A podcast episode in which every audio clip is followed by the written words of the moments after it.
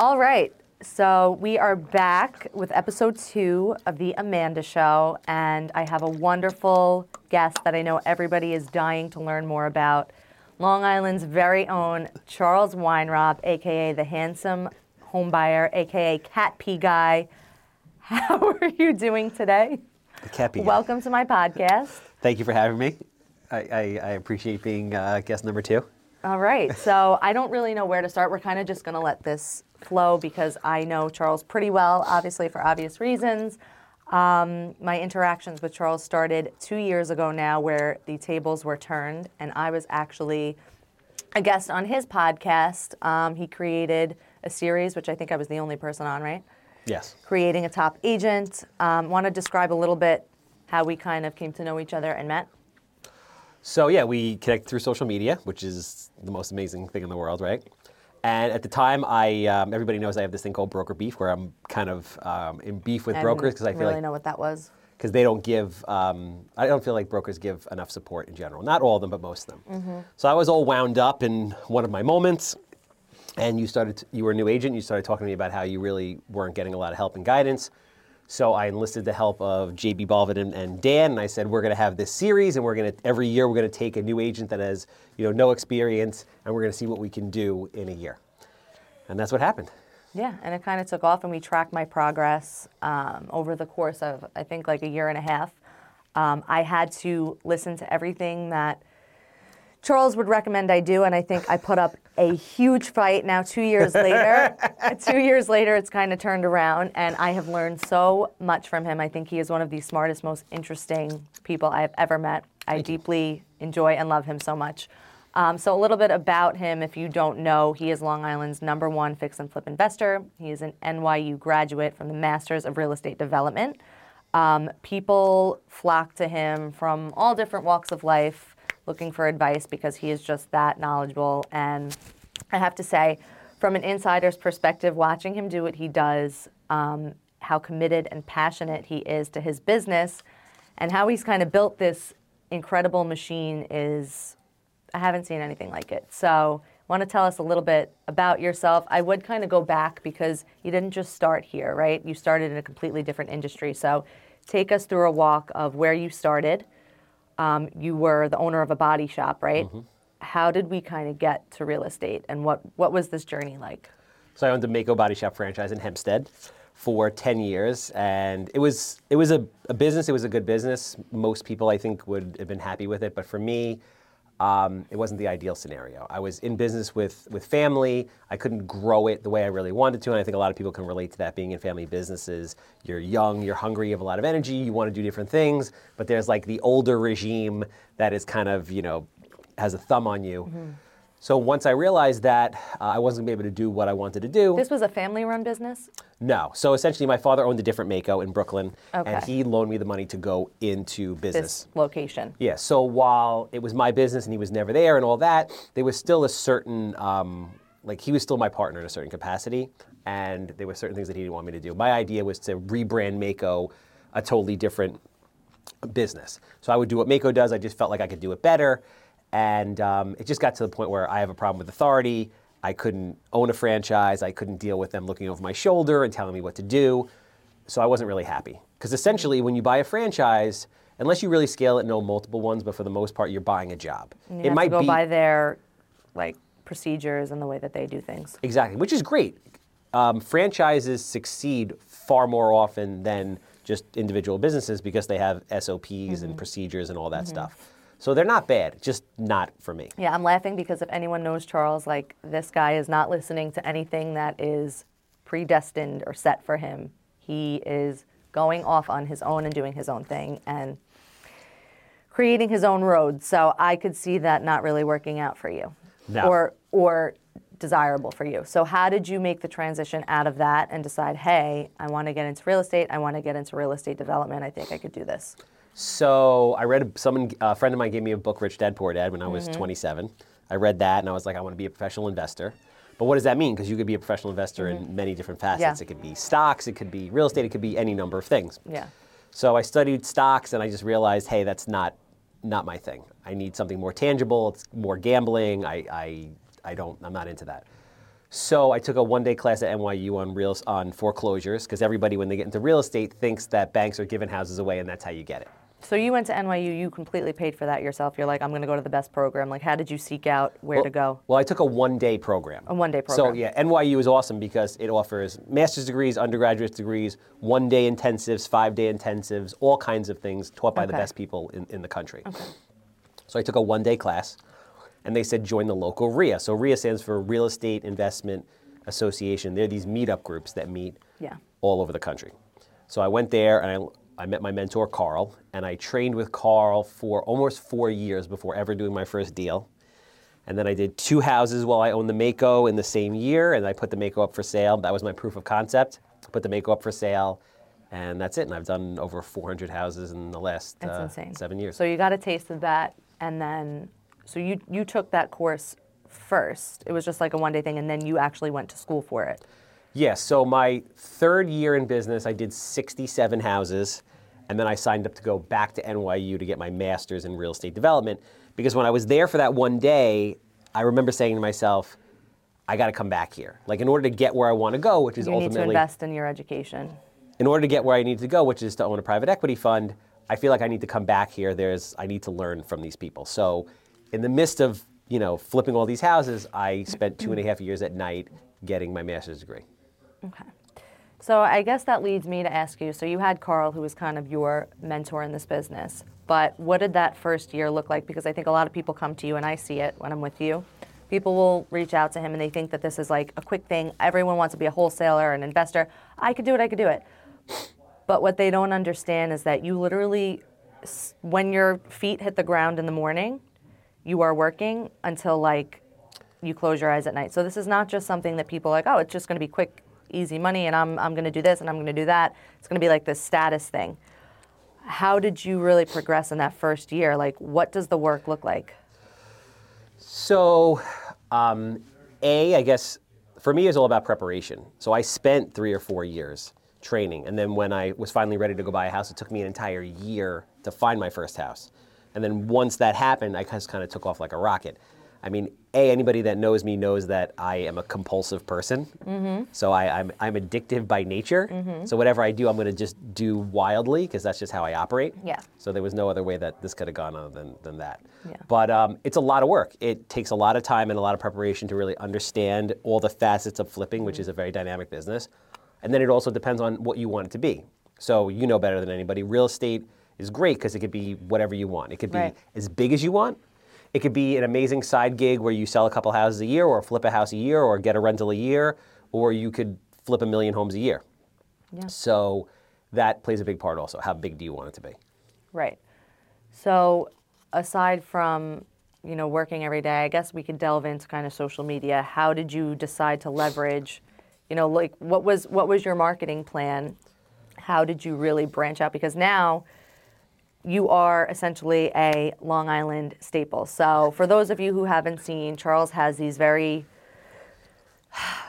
off-color commercials on News 12 where he is intimate with two by fours and he's doing all sorts of dancing and weird things. But wherever we go, whether it's a restaurant, a gym, we're walking down the street, people are stopping. You're the cat pee guy. You're a handsome homebuyer. The phone is ringing off the hook, and I think it's incredible because you did that all on your own through your own marketing strategy. So, how did you kind of escalate to where you are right now, where people are just calling you and you don't have to really do anything? So when I got into business, so you have to play to your strengths, right? I have ADHD very bad. So mm-hmm. right now, this year, the, the change for my business is me turning it into like an automated machine that uses, you know, money and marketing and people to generate leads versus at the beginning, I didn't have any money. And one of my strengths is the ability to form very deep relationships with people in a very short period of time. So because of that, I started building all these relationships with people that the ability to send me deals. Right. So that's how I really launched my business. And then one of those people, her name is Valerie Lamp. She's very sweet. She uh, w- ran a networking group at the time. And she invited me to come on her podcast. And this is before podcasting was Were like even a thing. Really, yeah. In real estate, like not even a thing. Um, and I went on and I was like, this is great. This is so much fun. So then I started my own podcast, and the podcast became like the pillar of my social media journey. and I started just doing it just audio myself in a roach infested basement. then I started working with Matt, our visual. So you basically took her, like, her idea that she had you on. You're like, I could do this myself, and you you built it out. Yeah, I was like, oh, this is a lot of, you know what it is? It's actually a lot more, it's a lot simpler than that. It's, wow, this is a lot of fun. I want to have one. Mm-hmm. So I just started doing the podcast. And then through the podcast, do, through doing the podcast, you realize what kind of value the podcast brings you, which is the ability to meet and talk to people that would otherwise probably not meet you. And then repurposing that as content and then forming relationships with those people. Because I've had podcasts with people that would never just sit down and have a meeting with me Yeah. but they'll they'll have a they'll do a podcast with you because they appreciate the novelty of it. And then on top of that, you're repurposing the content, long form, short form. More people are getting exposed to you in their circle and their sphere as a result, and uh, that's kind of how it works. So once you get bit by that bug, though, you um, want to find all different avenues. you just want to just go. And again, my addictive personality is not like Ernie's here. Ernie's trying to break in. My addictive personality is such that I'm going to take whatever it is, I'm just going to bring it to the extreme. Okay.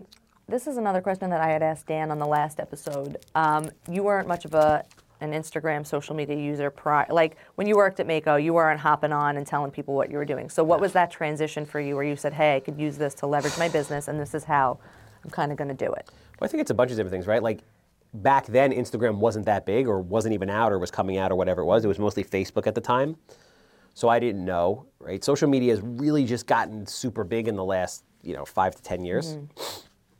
So that was that. Um, I just guess I started seeing it work, and like as it started to work, I was like, oh, let's do more and more and more of this. So it went from Matt our visual to having Levy as a full-time person to having a team of like five or six people. You know, now we've scaled back and regrouped with the economy the way it is, and we're going to end up growing it again.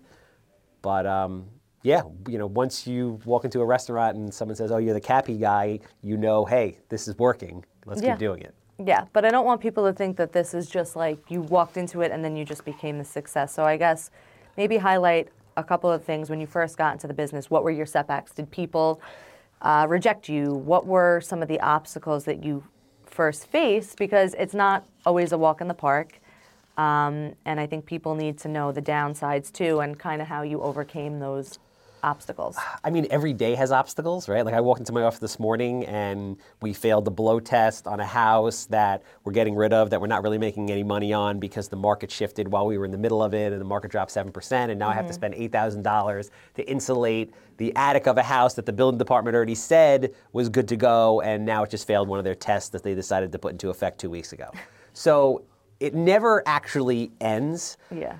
Listen, it's a process and it's a lot of hard work. And like we discuss all the time, you can't get every you can't go from nothing to everything in a year or a, a six months or whatever it is. It's a constantly building process. Mm-hmm. It's it's constant setbacks every day. It's constant failures every day.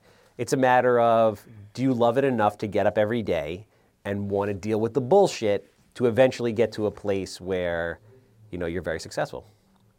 Yeah, and I can totally agree with that. I think, you know, we just hear a lot of success stories in this business. So I think coming from you, it's good to hear like, do you remember specific times where people were like, I'm not, you know, I'm not working with you or I'm not, you know, and how did that play out in your psyche to say, okay, you know what, I just have to keep pushing? it wasn't like it's not really that like you you grow to understand so i'll give you an example when i was dating somebody at the time when i got into this and her and i together were working and i was like oh this is great you know you make all the offers on the properties and then i'll do them and you'll relist them and then you quickly realize that that doesn't work mm-hmm. so if you're an investor, you can't really work with other agents for the most part. You have to go directly to the listing agent because the listing agent wants to double end the deal. Yeah. All right. You know, taboo, call it what it is, but that's business. I get it. I understand it, and that's the way it works. Mm-hmm. So you start to learn things like that. All of a sudden, you're losing, you're losing, you're losing, and you realize maybe I'm losing because I'm not going direct to the listing agent. You know, then you start going direct to the listing agent. You start getting more deals.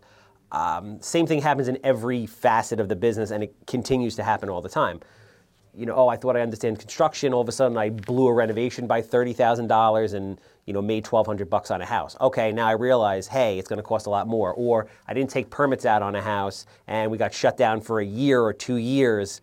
You know, because my dad got into a fight with the next door neighbor and they called the town on us, and I lost twenty grand. My dad is incredible. So it's just it's it's constant. It's not it's not easy. If you think you're going to get into this business and just start making a ton of money, you're not. It takes years of preparation. Mm-hmm. And then there's nothing that can p- prepare you. It can prepare you enough so that you don't get killed, but it can't prepare you for what's going to happen. Yeah. So I would say, you know, leading into that, what is your advice for the new agent?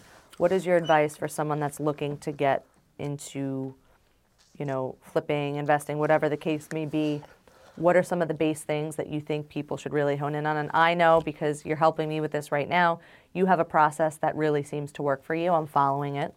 Um, and I do believe, even though it's two years late, that you do know what you're talking about. So if somebody's just getting into the business, because not everybody has a Charles, um, what could you tell people to do when you're first, you know, maybe out of the gate and you don't have all these resources and money to devote to these expensive features like video and all that stuff? So only one person has a Charles, right?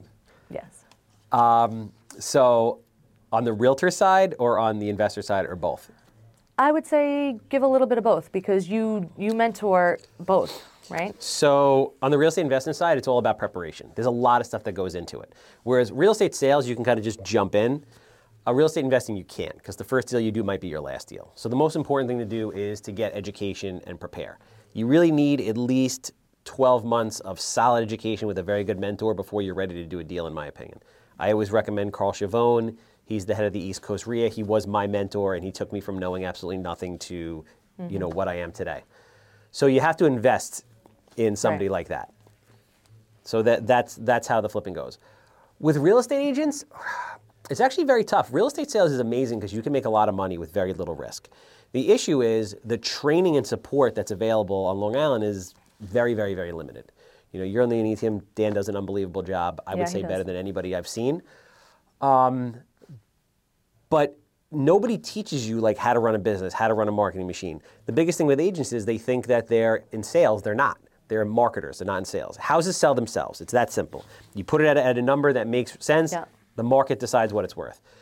What you guys are in the business of is marketing to get buyers and sellers. And how do you do that? You need to build a diligent process that incorporates technology and boots on the ground that bring you guys opportunity to meet people that are either looking to buy or sell, and then use technology and a process that you put together to constantly poke them until they either buy or sell or die It's constant. it never ends. Yeah. And you have to really like it. And the problem is, most people don't have the structure, not necessarily because they don't want to have the structure, but they were never taught the structure because the people that are teaching them don't know it either. Yeah, it's incredible. And you don't realize when you get in, you think it's just like, okay, I'm going to reach out to my sphere, I'm going to do this. Now, two years in, I see how hard and how intricate, like, you really have to be dedicated to this every day. And even in us going over my business plan and working on a CRM and consistent content and all these things, like, you can't fall through the cracks. If you want a business that functions and runs by itself, and works for you, you have to put these systems and procedures in place. And I think a lot of people, unfortunately, they don't have that guidance, and they think that just you know making a cold call here or there, or you know showing up for an open house or working an open house is going to extend their bu- their business long term or double their business. It's not. It's all these little things behind the scenes that you really have to be dedicated to to grow, to grow. Yeah, no, with, without a doubt. And listen, I'm, um, you're a lot younger than me, right? I have 13 years on you, so it Mm-hmm. That is the truth. Although you would never know, because I think you act younger than me. so it uh, it took me uh, a long time to learn these things, right? And that's with working with really great people. But even for me this year, so I've been very lucky. I've been blessed. I've done very well. This year, I probably won't make any money in the sense that whatever I make, I will put back into systematizing my business so that it can function on its own. Versus me just having a lucrative job where I have to be involved every single day at a at, you know on a boots on the ground level, which isn't sustainable for any kind of life. Right. So, from when you got into the business to now, how really has your business grown? And then I think you should tell everyone what your plan is. Like, what's your plan for the next one to five years, business, life, beyond? How has it grown, and where do you hope to take this whole thing? So um, basically, at the beginning, I was just very lucky, and I met a lot of great people that had deals, and I made friends with every single real estate agent out there. Yeah. So you have to understand, you know, a lot of investors will partner up with a realtor and they'll say, okay, you go bring the deals in and I'll do it. Well, that's not going to work because what I said before. So you have to know hundreds, if not thousands, of real estate agents. So I'm, I'm blessed to know hundreds, if not thousands, of real estate agents that when they get that one house a year that smells like cat pee, they want to work with me because we have a relationship and it's fun and everybody makes money and it's, it's, a, it's a pleasant thing. We make videos, we have a good time. Right. So you want to make sure you create, um, you know, an experience for people that are having fun with you while Yeah. you're doing it. Right. So there's that. Um, as far as where it's going, so the goal is to systematize the business because the fix and flip business and the rental portfolio is the backbone of, of my financial life. You know, I'm blessed at 40 years old to be able to retire and not have to work anymore, depending on what ti kind of ti like life I want to live. So I want to make sure that that is running like a Smoothly. machine without me. So if I can put five or 10 hours into that while it still operates and the leads come in and construction does what it needs to do and permitting and finance and the rental properties and it's just, it's a lot.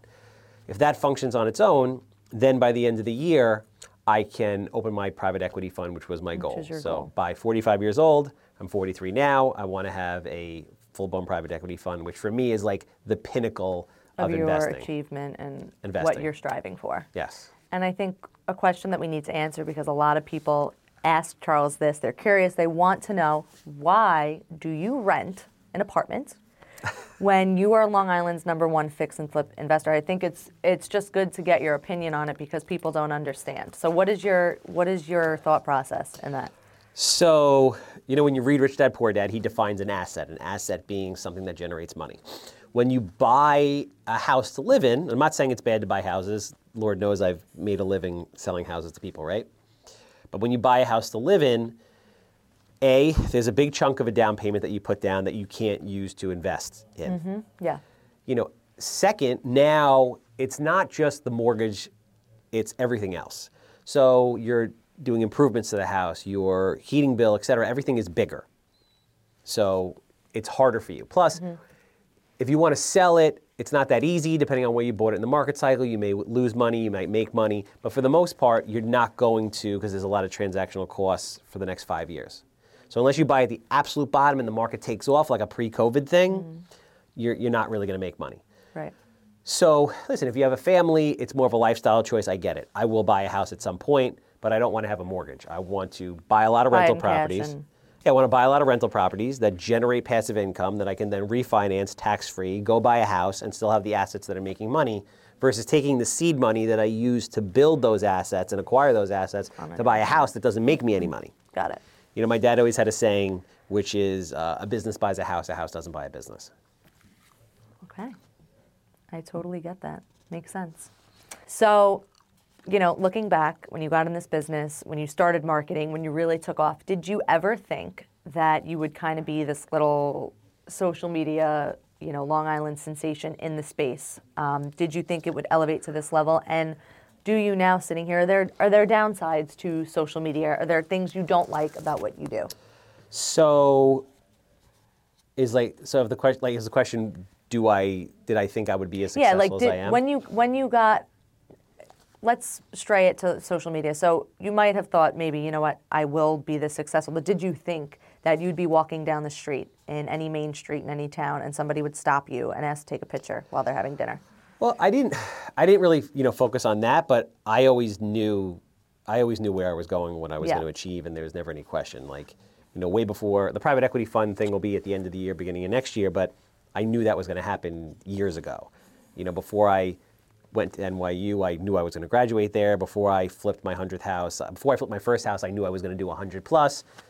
There was never any doubt in my mind that I'm going to be be what I want to be. successful. Um, you know, being on social media and having that notoriety is is is fun. It's interesting. yeah i think It- i think it- you enjoy it It's just the right amount. Well, it's good because it knows that it's that it's working, and then people are actually very nice usually, yeah Um, and it's fun, and it's it's it's who I am. Now, listen, I don't really like social media. If social media didn't bring me business, I wouldn't have social media. yeah and this is more what i wanted people to see and get into because although you're on social media it's mostly business based and he even tells me sometimes you know people only post what they want they post the highlight reel so there's you know when i when i met you i was not using social media for anything uh, productive. It was more just like posting if I'm on vacation once a year. Um, I didn't really use it the right way. Now in business, I see how it can be used to leverage your business, but there are other sides of it where I feel like sometimes you're only seeing the good parts of people's lives. And there's this, especially in our industry, this element of competition, and you see how other people are doing, and you kind of veer off track rather than focusing on yourself. So, do you see that in any, you know, like if you don't have to be on it all the time, like what are the downsides? I mean, listen, social media is the ultimate manipulator, right? It's whatever you want people to see in your life is what it is. Um, the simple fact of the matter is this people's attention is on social media. People are on their phones all the time. So if you want to grow a business or you know be remembered or seen or whatever it is, you have to be there because that's where people's attention is. It Yeah. doesn't really matter. And as things change, you just have to be in front of people in order to grow your business. Because like in the case of being, you could have a you could have a friend. I'm sure every realtor has this story where they have a friend that knows they're a realtor, but when it was their turn to buy a house, they bought a house with somebody else because they Yeah. didn't think of that friend Yeah. if you're not posting two or three or four times a day on all platforms so that that friend sees you at that moment when they're finally like, you know what? I think it's time to buy a forget you." house. You. are not getting that. You're not getting that business. Mm-hmm. And that's the uh, the unfortunate reality about it. So it's work. Yeah. I have two content creators in my office. We film every week. They edit all week. I put three posts out per day plus stories. It is a lot of work. It takes a lot of time. It costs a lot and of money. it's consistent. I mean, I see you. You're posting when you open your eyes. You're posting in the middle of the day. You're posting at night. But you know, we always joke around, and people are like, "Oh my God, he posts so much." I maybe don't post as much as you. Everybody has their preference, but you at least can say that your face is wangled into everybody's psyche. You're going to comment on the fact that I said wangled. Is that a word? is that a word? I think it is a I word. If so. not, it should be. Um, but you are the first person everyone thinks of when they have a situation where they need a house, you know, to get a house off their hands or a dilapidated property or something. You're the first person they think of. You're the first person they call. People are calling you all day. Um, so we'll wrap this up. I have another question for you. You know, if you could think about it, what, if you're looking back on 2022, what was your peak? So what was your highest, and what was your pit, your lowest moment? And this could be anything. Doesn't have to strictly be business. So what was my what was my highest moment? What was my lowest moment? Um, you know what it is? I can't even really say. So 2022 was a very was an awesome year. Like a lot of great things happened. It was a roller coaster ride, like every year. Um, You know, so I, I can't really say that there was any like there was just there was tons of highs and lows, all of it. It was you know a lot of things with 3D printing came about, which was very cool. You know the market the interest rates shot up and everybody thought we were going to a massive recession and still does. And and that was very scary. You know when you have 60 houses under construction and you have like 30 million dollars worth of other people's money on the street it's very scary to have rates go from two and a half to seven percent and the market shut off. It's um, it was a lot. But in general like i'm never upset. I'm never unhappy.